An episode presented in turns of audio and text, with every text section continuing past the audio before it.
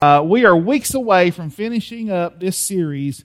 Why do we believe that? We are doing a systematic theolo- theology study of the doctrines that we believe the Bible teaches us, God's people, and particularly as Hope in Christ Fellowship.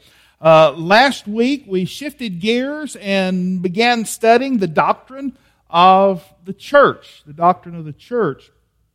Ecclesiology uh, is what that is known in big theological doctrine term. Basically, we're studying the church. What does the Bible teach about church? Um, I'm going to say possibly from the day of Pentecost forward. From the day of Pentecost forward, uh, folks have been adding what they think and what they believe to what God has revealed the church should be, the nature of the church, the function of the church, the purpose of the church. Folks love to take wonderful, great, perfect things that God gives us, and people love to mess those up.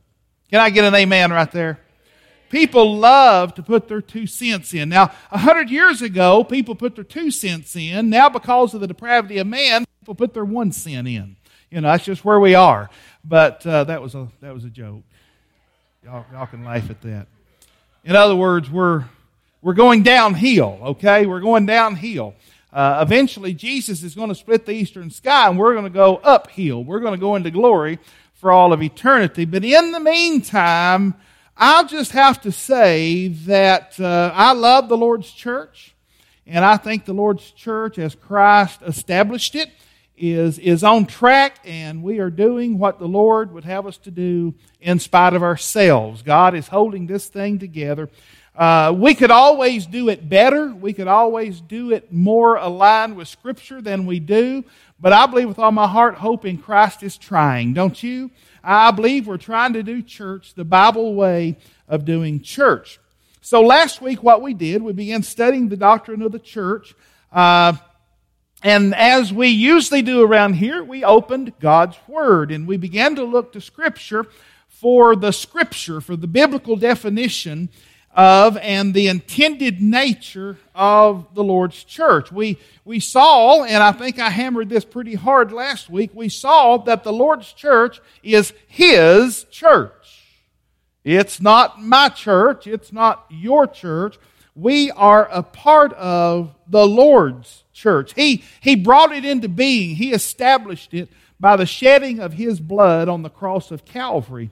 And so it is His church. We, we also saw how that the Bible uses several metaphors or uh, word pictures, if you will, to describe the Lord's church. Uh, he says it's like a family. It's like a family. Various agriculture metaphors. Jesus said, I am the vine, you are the branches, and so on. Structural images. Uh, the temple, there, there was uh, in the Old Testament originally a tabernacle, and God dwelt in that tabernacle. And then we come forward through some time, and Solomon actually was able to build a temple, and God dwelt in the temple. But in New Testament times today, the Lord Jesus Christ in, inhabits your heart and my heart, and as we make up the church, then we are the temple of God. We are the temple of God. And last but not least, last week we looked at the image of the Lord's church being the physical body of Jesus Christ on planet Earth today. The physical body, the visual body. And this, this is where I want us to begin today. Uh, point number one is the church. What is the church? Who is the church? Well, we learn from Scripture that the church is both invisible and visible. The church is both invisible and visible. In its true spiritual reality, as a fellowship of believers, of genuine believers, the church is invisible. You say, well, Brother Steve, I'm looking around the room, I see folks. Well, that's point number two. We'll get there in just a moment. But the, the spiritual reality of the fellowship of genuine believers is the church is invisible. We can't yet see the glorified, purified church of the living God. We will when we get to heaven. We will know exactly who the church is and who they were on planet Earth. And, and this begins to make perfect sense to us when we realize that, that we, as humans, uh, we cannot conclusively know uh, the state or the condition of any particular person's heart. At best, you can say, Brother Steve, I believe you're a child of God. But can you prove that I am a child of God? No, you can't. Only God knows who belongs to Him. And in that sense of the word, the church is, for the most part, this day and time, it's invisible. We, we can see those who attend the church services. We can see those who, who make professions of faith and, and come forward and follow in the Lord's uh, obedience and, and baptized by immersion in water. Uh, we can see those who are involved in the various ministries of the church. Uh, we can see the outward evidence of the inward change that people profess, but we cannot positively know another person's spiritual state. Only God knows that. Now that prevents a lot of judging. Can I get an amen?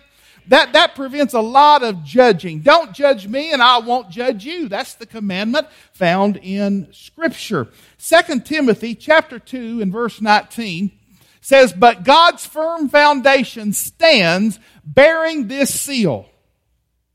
The Lord, say the Lord. It doesn't say you, it doesn't say me, it says, The Lord knows those who are His.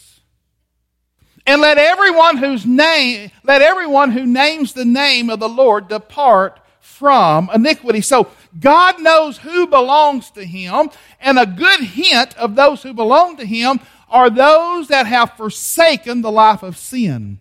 Now, when we talk about forsaking the life of sin, we're talking about repentance. We're talking about repentance. We're born into this world, we're born into this life, dead in our trespasses and sins, with our face toward the world and with our face toward sin and with our back toward God. But when God sends His Holy Spirit into our lives and we're regenerated by the Spirit of God and, and God gives us faith and repentance, we do an about face and now we begin facing the Lord Jesus Christ. We begin facing God the Father and our back is to sin and our back is to the world. That is a good indication of those who are truly born again and saved. That's why, if needed, and the church, even the Protestant church, when needed, we sometimes are forced to excommunicate someone from the fellowship. But unlike the Church of Rome, unlike the Roman Catholic Church, which says a person is long, no longer a Christian, now the Catholic Church, when they excommunicate someone, they believe they have the power to know that person's spiritual condition and they declare them unsaved. But Bible believers, the Protestant church of today, we can only say that we no longer affirm your profession of faith. We cannot see your heart, but every evidence you're giving us right now tells us that you most likely are not a Christian, but we cannot deem anyone saved or lost. Can I get an amen right there? We can see outward evidences of that inward change, but we cannot positively know another person's spiritual state. Now, as I was saying, that being said, that being said, we do have some idea about the salvation of others by the life that they live. God certainly knows them, and they give evidence that those who name the name of the Lord Jesus Christ, they have departed the life of sin. They have repented, and they have turned to the Lord Jesus Christ. We see the fruit of their life. Are they, is the Holy Spirit of God producing good fruit in their life? And can we see that fruit in their life? And are they bearing that fruit? Or are they bearing satanic, worldly fruit? Jesus said in Matthew chapter 7 and verse 16, the very words of Christ himself, he said, You will recognize people by their fruits, by their actions. Are grapes gathered from thorn bushes or figs from thistles? I don't think so. I don't think so. An apple tree produces what? Apples. An orange tree produces what? Oranges. And as he's saying here, grapes grow on a grapevine, right? Not on a thorn bush. So Jesus says it's pretty evident. You, you can tell who belongs to who. Nevertheless, say nevertheless. Nevertheless, we're not God, are we? You know some people who think they are, but they're not God. And we're not the Lord Jesus Christ, are we? We're not. So who are we? We are human beings. We're fallible. On our best day, we're a mess. Would you dare say that with me today? Would you dare say, Brother Steve, I'm a mess? On the count of three, let's just say that and get it out of the way. One, two, three. I'm a mess. But I'm a mess for Jesus. Can I get an amen right there? I'm a mess, but I'm a mess for Jesus, and Jesus loves my mess. We're fallible, therefore, we are incapable of making infallible judgments about the truthfulness of someone's profession of faith. So ultimately, it's God alone who knows who the true believers are with certainty and without error. So in that sense, we can say that the invisible church is the church that only God sees. That's the invisible church. Now, on the other hand, we have the visible church. We have the church that has a visible aspect. Uh, we can say that the visible church is the church that other Christians can see, and not only other Christians, but the world itself. In this sense, the visible church includes all those who profess Christ as Lord and Savior, and they evidence, say evidence and they evidence their profession of faith by the spiritual fruit in their lives. They are the ones that name the name of the Lord Jesus Christ. They are the ones that have turned their back on the world and turned their back on sin and turned their back on iniquities. They've repented. They turned to the Lord Jesus Christ. He is the vine. They are his branches and the vine is producing much fruit in their lives. And by watching their life, you see, you see spiritual fruit, and those are visible believers in the Lord Jesus Christ. We see this implication all throughout Scripture. And, and the Apostle Paul addresses many, uh, many of his letters to the various fellowships of the visible church as we have defined it in 1 Corinthians. He opens that letter by saying to the church of God, which is at Corinth. In uh, Philemon chapter 1, he says to the church that meets in Philemon's home. He's talking about the physical church. Paul also frequently mentions both generally and by name false prophets. He mentions false prophets. False prophets are visible just like true Christians are, or those who appear to be believers, but later down the road, they renounce their faith. They, they go out from the church. And in uh, Little John, he says they went out from among us because they were not of us. If they had been of us, they would have remained. They would have remained. In other words, because of sin and human error, the visible church will always have non believers as being part of it. I had heard that the entire time I was growing up. God called me to preach. I had been uh, licensed and ordained, was pastoring the first church I ever had the privilege to pastor, um, Friends Chapel, and was part of the Riverside Baptist Association. And at that time, this was back in the mid 90s, the association was building a new uh, associational office down in Livingston. And I had had some time and, and volunteered and went down. And, and me and the pastor of First Baptist Church Livingston, Brother Don Cobb. Uh, Don Cobb was probably 20, 30 years my senior. Uh, uh, had great respect for that man, and, and he and I had poured a little pad of concrete, just a little uh, area that goes in, in into a doorway there, and we were on our hands and knees, and we was finishing that concrete. And we were just talking, getting to know one another. Now you just have to know Don Cobb. Don Cobb was a, a man of stature. He was a big, tall, straight man. I mean, built like Rock Hudson. He was a handsome guy, every hair in place. I mean, three piece suit. He was First Baptist all the way. So First Baptist, his wife even played the organ. You can't get much more Baptist than the preacher preaches and the wife plays the organ. I mean, they was straight up Southern Baptist royalty. I love Don Cobb. He's in glory today. I'm not saying a word bad about him. I'm just trying to paint this picture of him. For him to have on bib overalls and be on his knees finishing concrete was like, wow, you are a human being, aren't you? You know? So we're just talking and I'm getting to know him. And he says, he began to share his testimony with me. And during his time of sharing his heart with me, he said, Steve, did I ever tell you about the time that God saved me? And I said, No, brother, you haven't. And he said, Well, I was pastor in my first church. Graduated seminary. Was pastoring my first church. And we were in the middle of revival services. The evangelist was up preaching. He said, I fell under conviction. And God showed me that I was lost, that I was dead in my trespasses and sins. And I got saved during that revival while pastoring my first church.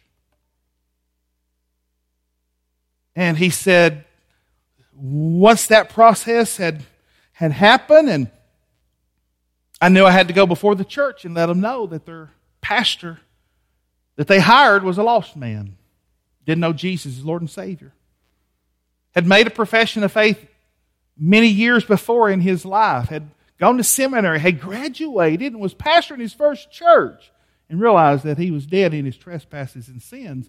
And he just knew, he just knew that the church would abandon him and ask him to leave. But when he come before them and shared it with them, their hearts were broken and melted in joy. In joy that he was such an honest man that he would bring that before them, and he rejoiced and they rejoiced, and God continued to bless his ministry for years and years and years to come. Now, that's an example of someone who truly was not pretending, but thought they were safe, thought they were all right, even to the point of pastoring a church before they realized they were lost without Jesus Christ. So, yes, the church on planet Earth is forever going to be a mixture of saved people and unsaved people. And that's why we must preach every single message, the message of the good news of the Lord Jesus Christ. We have to preach Jesus and Him crucified and resurrected from the dead because the visible church will always include some non believers. But Here's some good news. Sovereign God is sovereign over the integrity of His true church, and He forever has and forever will recognize true believers when the time comes. Aren't you looking forward to that day? One of the things we strive for as a church here at Hope in Christ Fellowship is to have a membership made up of born again, baptized believers. We cover this thoroughly. We cover this thoroughly. On the inside of your bulletin there uh, is is what we call our hope process. Hope 100, our, our membership class. We, we cover this thoroughly, and we cover it thoroughly on purpose. And, and we do this, we do this because we want our fellowship to consist of a regenerate membership. We want every member of this church to look us dead in the eye and with all of their heart, with, with every ounce of knowing that they can possibly know, I am saved. I am born again. I have either been baptized or I'm willing to be baptized before we allow anyone to become a member of our fellowship. And we do this because we want our fellowship to be truly saved and born again, don't we?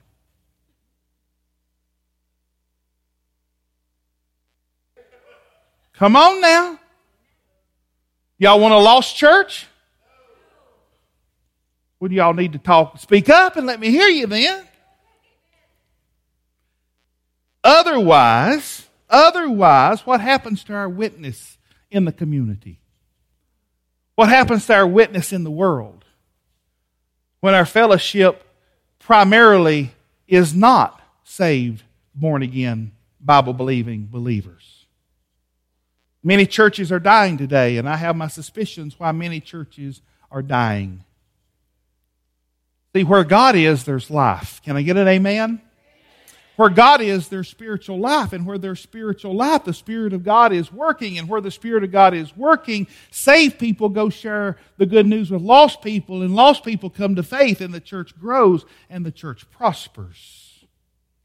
That's why when someone wants to become a member of Hope in Christ Fellowship, there's a process that must be completed. They must profess the Lord Jesus Christ as their Lord and Savior. They must make that profession publicly by water baptism. They must have their knowledge of the gospel examined, and they must covenant with us, submitting to the disciplines and doctrines of hope in Christ fellowship. Again, we cover this thoroughly in our membership class, Hope 100. Now, we did a Hope uh, 1 and 2 uh, a few weeks ago, and then we had Mother's Day, and today we have a wedding. So, Lord willing, we'll jump back in and finish up membership class next Sunday, the Lord willing. Something special going on next Sunday. I'm just speaking from the hill here.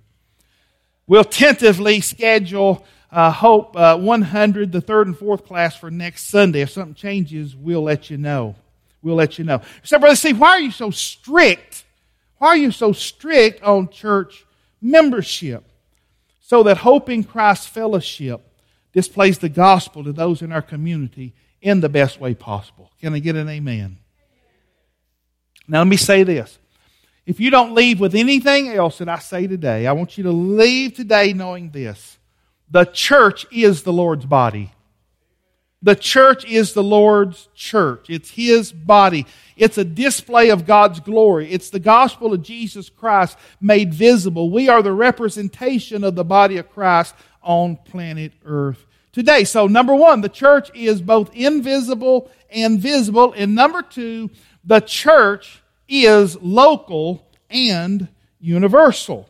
The church is both local and universal. This is another distinction that Christians have made uh, the local church and the universal church. Now, in the New Testament, in the New Testament, the Greek word for church describes a group of covenanting believers at many different levels, ranging from a few people who meet in a home to the group of all true believers known as the universal church. Uh, for example, in 1 Corinthians uh, chapter 16, verse 19, the churches of Asia send you greetings. Aquila and Priscilla, uh, together with the church in their house, send you hearty greetings in the name of the Lord. So here is a small group of people meeting in a home. Likewise, the book of Revelation is addressed to seven specific churches throughout the continent of Asia. In Acts chapter 9, we see the church mentioned in a universal way. 931 says, So the church throughout all Judea and all of Galilee and all of Samaria, they had peace and was being built up. And walking in the fear of the Lord and in the comfort of the Holy Spirit, it multiplied. Now, the term apostle is used in the New Testament of someone not given to specific fellowship of believers, such as an elder and a teacher would be, but rather a member of the universal church. So, as far as membership is concerned, if you are saved and born again, you are automatically a member of the universal church of all born again believers for all time. But that doesn't automatically make you a member of a local fellowship.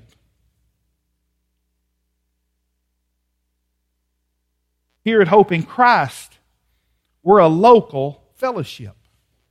But we're also part of the universal church. Some might ask, well, why is this distinction between a local and a universal church important?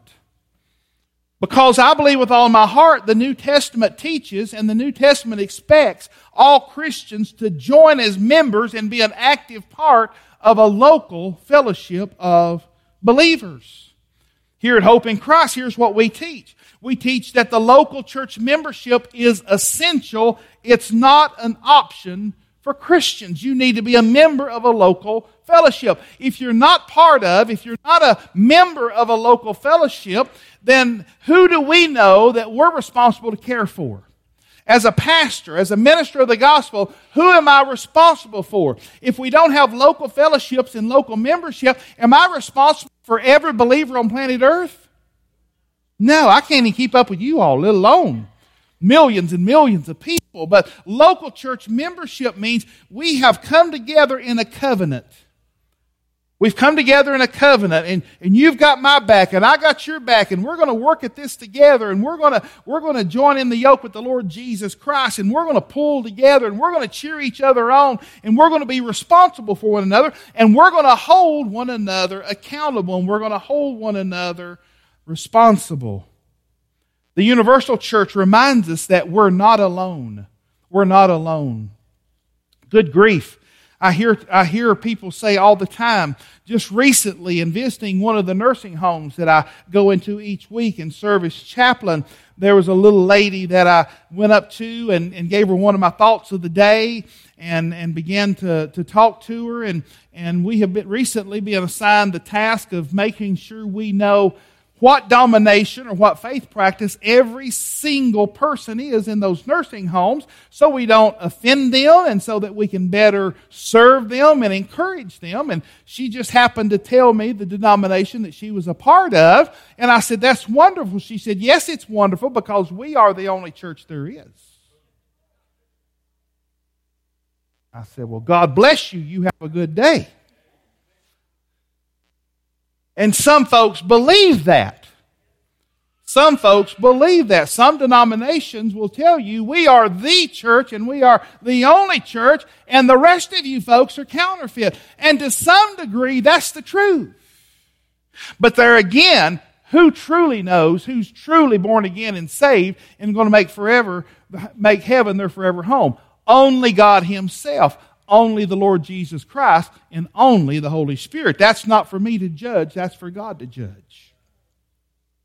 Others may ask, well, why can't I just be a part of the universal church and not the local church? And my answer would be this well, why would a professional baseball player need to join a team instead of just being a solo fella? How many games is he going to win if he's a team?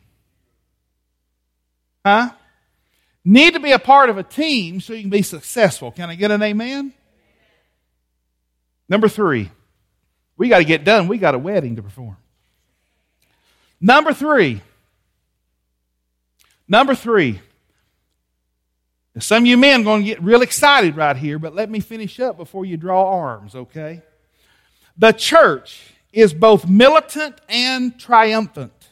The church is both militant and triumphant. Now, what does it mean? What does it mean when people say that the church is militant and it's triumphant? The church is militant in the sense that it's, comp- it's comprised of those who are alive and who are engaged in constant spiritual warfare. Say spiritual. So we're militant because we are alive and breathing. And if you're alive and breathing and you're born again and saved and filled with the Holy Spirit, then you are engaged in spiritual warfare on a day to day basis. Anybody know what I'm talking about? As believers, we are called into holy warfare. This does not, this does not and I will say it again this does not mean that the church uses weapons of this world. We have no business drawing weapons of this world to fight spiritual battles. 2 Corinthians chapter 10 and verse 4 says, For the weapons of our warfare, say my warfare. For the weapons of our warfare are not of the flesh are not of the flesh, but have divine power. Divine power.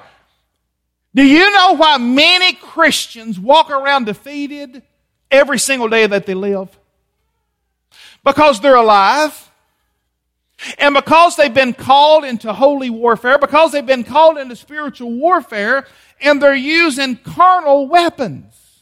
They're using physical weapons. They're using worldly weapons to fight their spiritual battles, and it just absolutely cannot and will not work that way. The weapons of our warfare are not of the flesh, but have divine power to do what? Destroy strongholds. Now, here's the sad part every born again believer Hear me. Every born again believer is fully equipped as part of God's military to be fully triumphant over every battle that we face in the spiritual realm.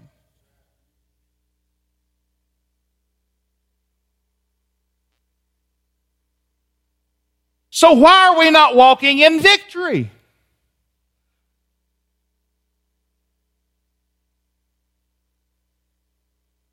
Because we choose to fight spiritual battles with carnal weapons.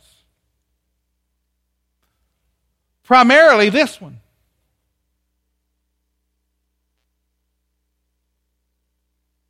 Now then, if, if, if, if, if that's prayer to Almighty God, that's great. But, but if that's gossip to everybody that'll give you an ear, that's terrible.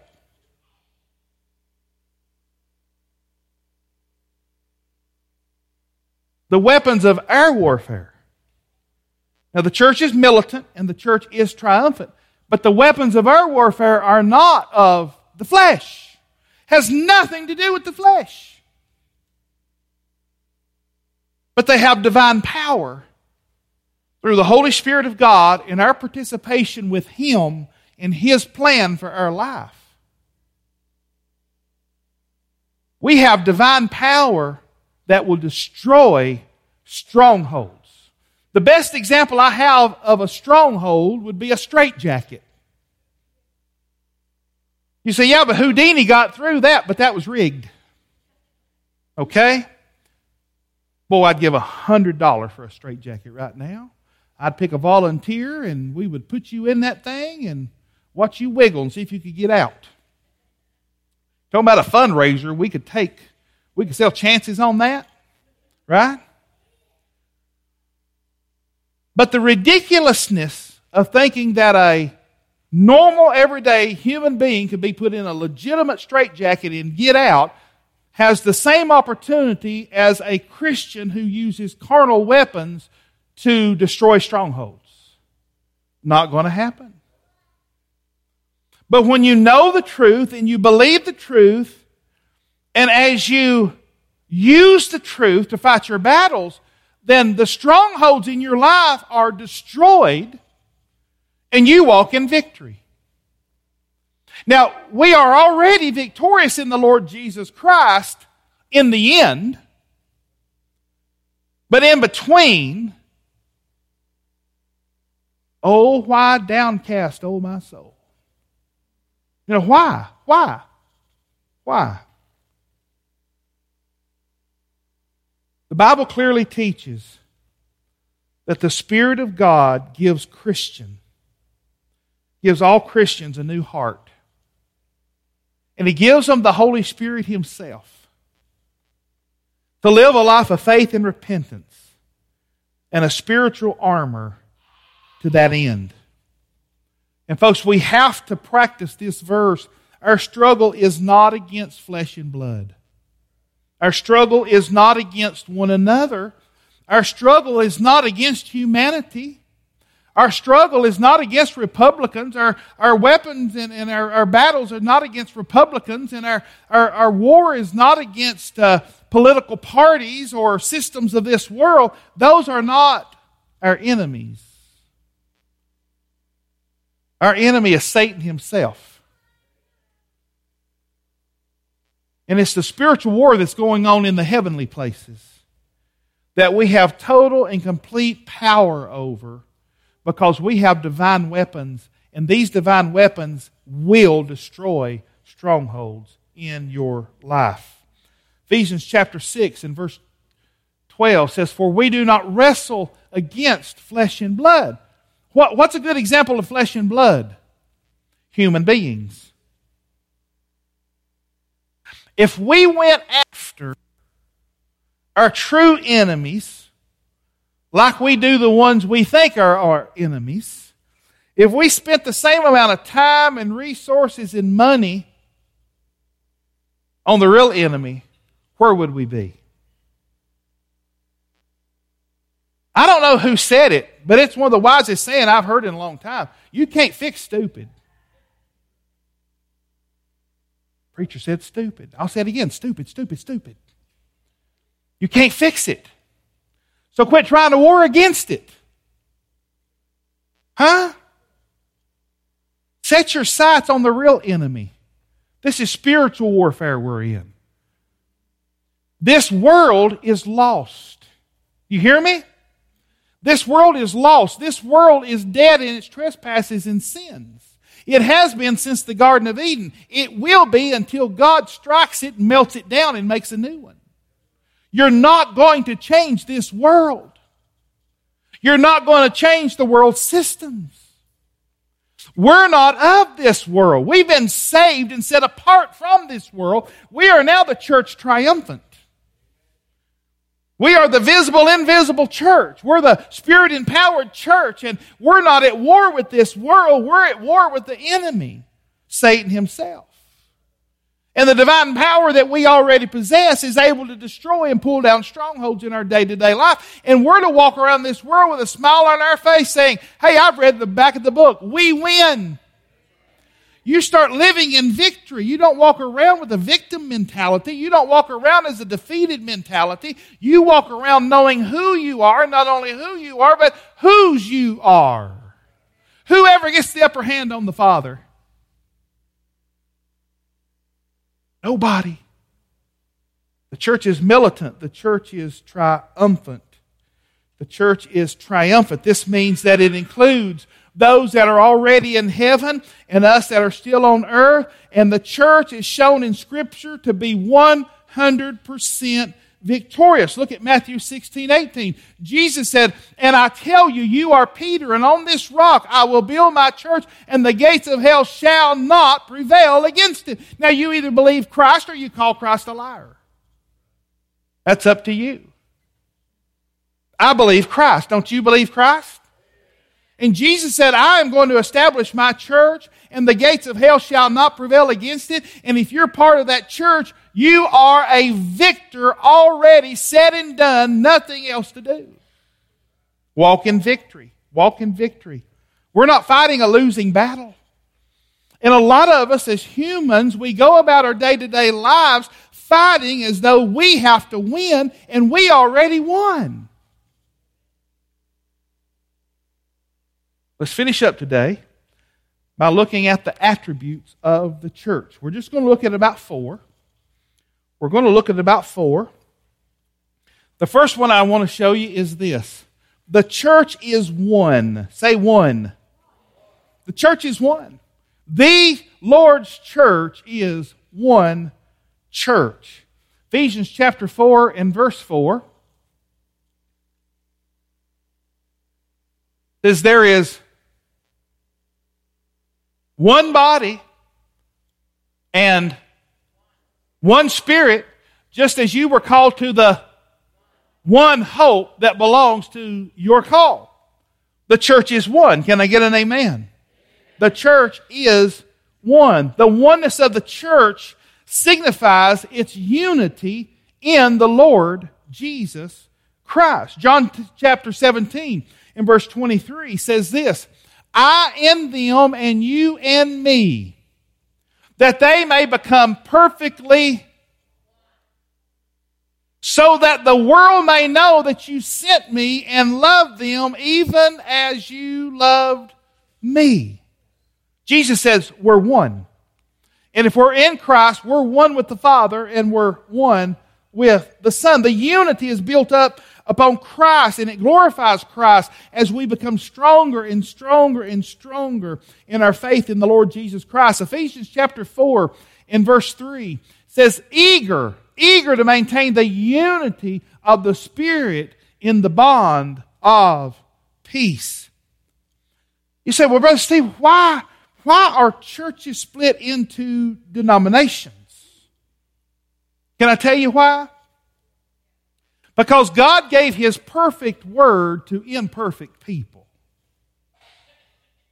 You want to harp on denominations and you can't even get along with your wife, or your wife can't even get along with your husband. You can't even agree in your house. How do you expect a hundred million people to get along? That's just the truth, isn't it? God gave His perfect word to imperfect people. Christians are fallible. Christians are fallible, and so we differ on doctrinal matters, especially of secondary importance. We talk about this in the classes that we teach you in the hope process. There are essential beliefs that we must agree on, and there are non essential beliefs that we can differ on and still operate together in the unity of the peace of one. And these differences in no way reflect poorly on the clarity or the truthfulness of Scripture. Christian unity is spiritual and not necessarily organizational. We're never going to always agree on everything, are we? But in a positive way. How can we show some positive light toward denominations? Well, denominations help make organizational unity possible by removing barriers that cause disagreements in the church. Have you ever have you ever thought this thought? Maybe the Lord left us with differences to work out to teach us how to actually love one another. Hmm?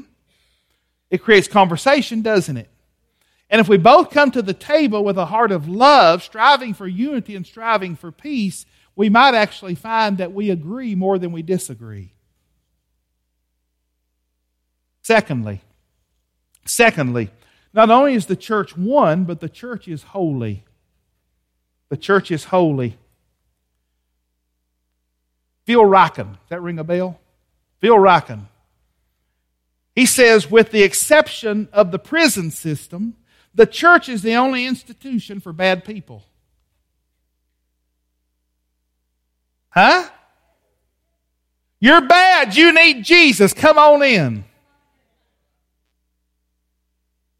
The church is holy. It's not our righteousness that makes us holy, but the righteousness of Jesus Christ that He gives us when we become His. The church is purified by the blood of Jesus Christ. The church is made holy by the blood of Jesus Christ through the relationship that we have with God through Jesus Christ. We are holy as Christ is holy. The bride is made holy by the holiness of her bridegroom. Ryan, sit tight. Here we go, brother. I warned you Wednesday. Everybody, before I show you this next slide, I don't want you to panic. I want you to hear me out. The church is Catholic. Church is Catholic. Wait a minute, preacher. I ain't no Catholic. I'm Baptist. Hear me out. What do you mean our church is Catholic? What does the word Catholic mean? It simply means universal. The word Catholic, the original word Catholic, before it was hijacked, before it was stolen by the Church of Rome, the English word Catholic, that base word, simply means universal. We talked about this for just a moment ago, didn't we? We talked about the visible and the invisible. We talked about the local and we talked about the universal church. The Lord's church is universal. Can you agree with that? Well, then it wouldn't be wrong to say the Lord's church is Catholic. That is, it is universal. It's universal. The Lord's church is made up of all Christians from all times, which is something we praise God for. Something we praise God for. And fourthly, the church is apostolic. The church is apostolic. Now, the Roman Catholics would say that being an apostolic church means an apostolic succession of bishops who have inherited the, the actual original apostles' authority to exercise rule over the church. We don't believe that, do we? We believe in the priesthood of every believer. Can I get an amen? Every believer every believer, the priesthood of every believer. You stand before God as an individual. You have gifts and talents and abilities that God has given you to, to go as a priest of the Lord Jesus Christ and share the good news with others and lead them to the Lord Jesus Christ. On the other hand, you've got the Roman Catholic Church, and then on the other hand, you have charismatics, and they say that being apostolic means that the church can do today what the apostles did in the early church with their miraculous signs and wonders. And if that's so, then I just would need to see some of those. Now, Brother Steve, are you saying miracles don't occur? I'm not saying that. I believe miracles occur every day but I believe it's God performing the miracles. Brother Steve, are you saying that there are no signs and wonders? I believe there's many signs and wonders, but I believe it's God performing the signs and wonders and it's not a human being. God gets the glory for every bit of that. So that's what the Roman Catholics say, and that's what the charismatic, charismatic say. What does the Bible say? The Bible says, built on the foundation of the apostles and prophets, Christ Himself is the cornerstone. Christ Himself is the cornerstone. And this is the foundation that we must build upon. That Jesus Christ is the cornerstone. The apostles were commissioned by Jesus to represent him to the world in order to spread the gospel. Now, if you'll notice as we read through the book of Acts, and that's what the men are doing on Wednesday nights, and men, if you can be here on Wednesday night, I invite you to please come be a part. We tore down walls, we made more space, we got room for you. We're just going verse by verse by verse through the book of Acts. Brother Joe's doing a, uh, an excellent job leading us through that Bible study. We have a great time of fellowship and we're learning God's Word as we go. And as we're seeing in the book of Acts, so initially the church hits the ground running and there's still signs and wonders and miracles taking place. But as you continue to go through the Bible, those signs and wonders, they, they begin fading away and the primary focus of the church focuses upon tell them about Jesus. Tell them about Jesus.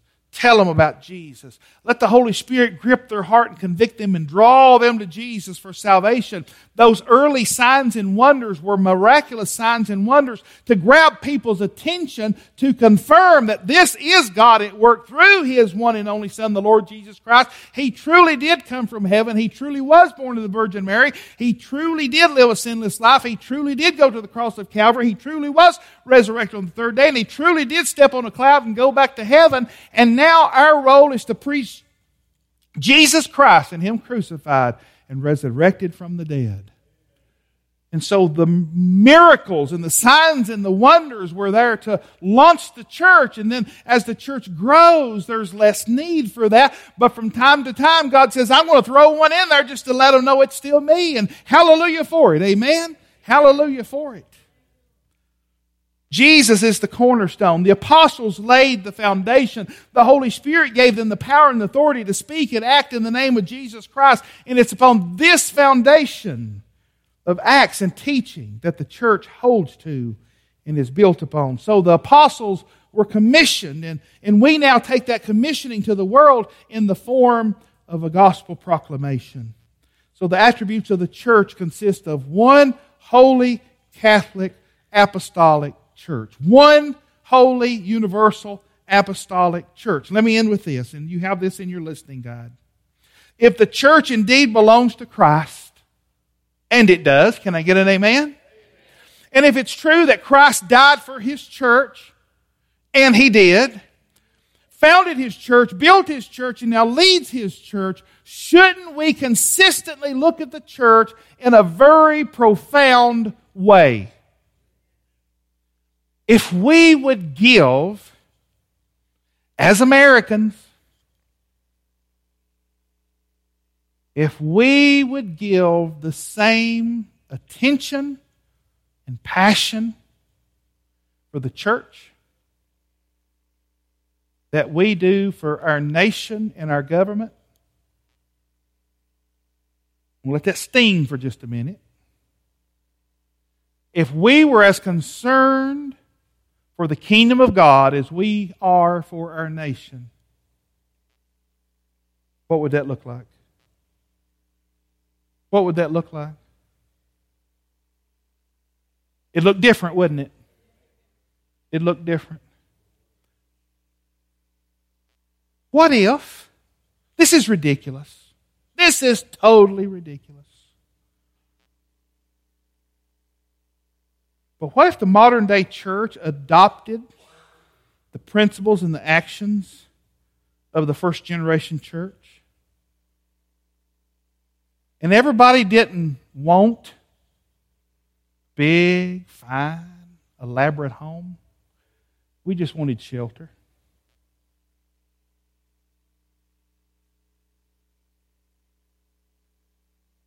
And what if we didn't have to have and need to have and want to have the, the latest automobile rolling off the assembly line and we just drove something dependable?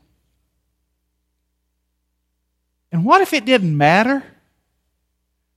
The name on the tag sewed into the lining of your clothes? What if we just covered up our nakedness? And, and what if we didn't have to eat the best of the best of the best and we just ate?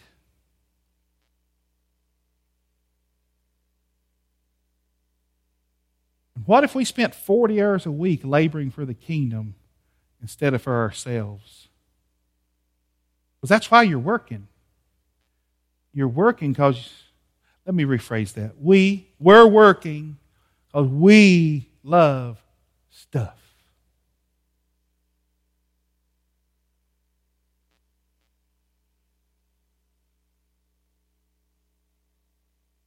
Am I telling you the truth or am I telling you the truth?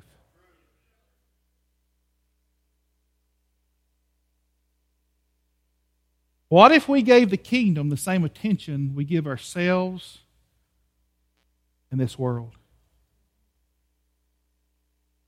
You think anybody's going to walk into glory with regrets?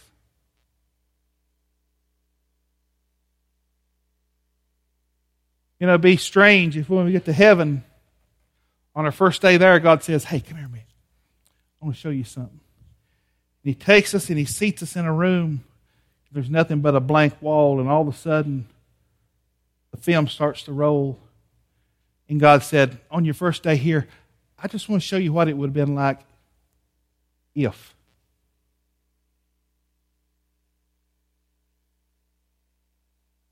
If you had given yourself to me instead of the world. I don't think I'd want to watch that film, do you? What's to say we can't? What's to say we can't go that direction? Who's standing in the way? Huh? Who's standing in the way? We are. Shouldn't we consistently look at the church in a very profound way? In the way that sees the church as the bride of Christ? Me and Michelle was having this conversation yesterday. I was sharing Wednesday night of my former passions and my former ability to, or the inability to constrain my temper in younger years. All the men walked out of the room backwards. See you later, Brother Steve. You have a good week, brother. Used to have an explosive temper. Used to grab people. Used to thump people. Used to push them up the wall and beat them against the wall.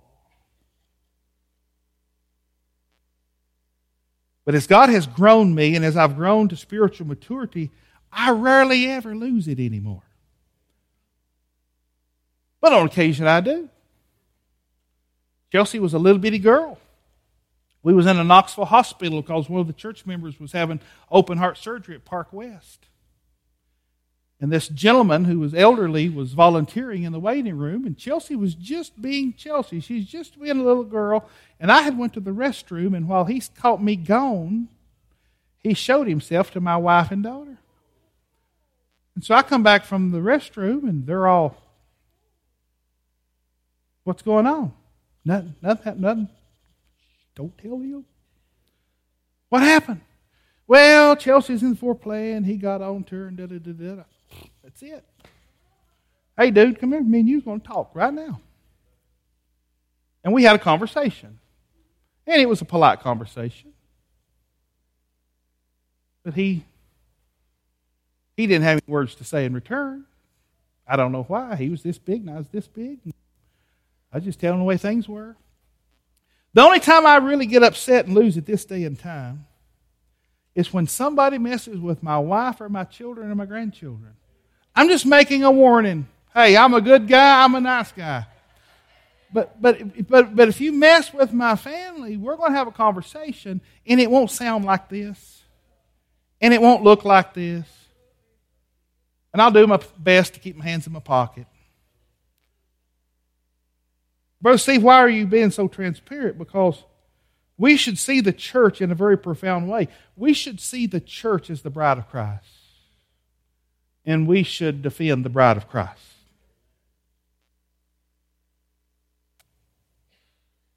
We should see the church as Christ's glory. We should see the church as Christ's legacy. And we should see the church as Christ's body celebrated in your life and in my life. We should never talk poorly about the church, and I've been guilty of it before, haven't you? We should never talk bad about Jesus. Is it not one and the same? His church, his bride. He, we should never talk poorly of Jesus' church, the Lord's church. We should never neglect the church. I look around the room week after week, and right before lake season, our attendance just climbed and climbed and climbed and oh, it's pretty. Let's let's go do this. Let's go that. Why can't you do that on your own time? Why not give God His time?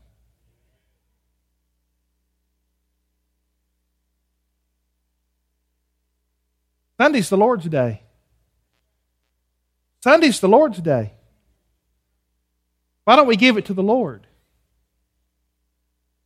Why don't we do our stuff on another day besides the Lord's day? Why do we want to rob from God to serve ourselves and serve others?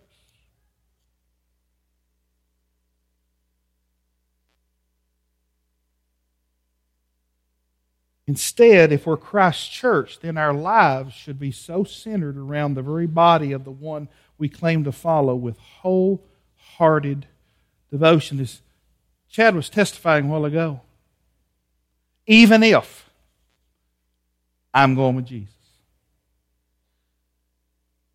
Even if it's Jesus.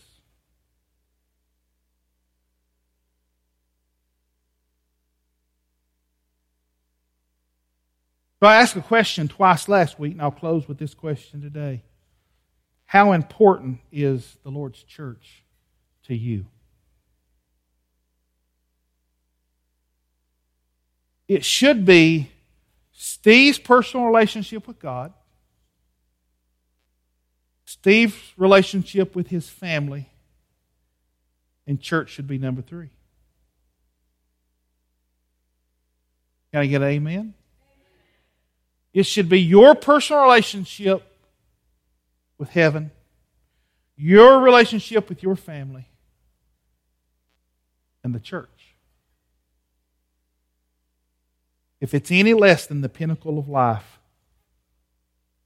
then we've misunderstood both the purpose of the church and the cross of Christ. He bought us. He bought us He paid for us.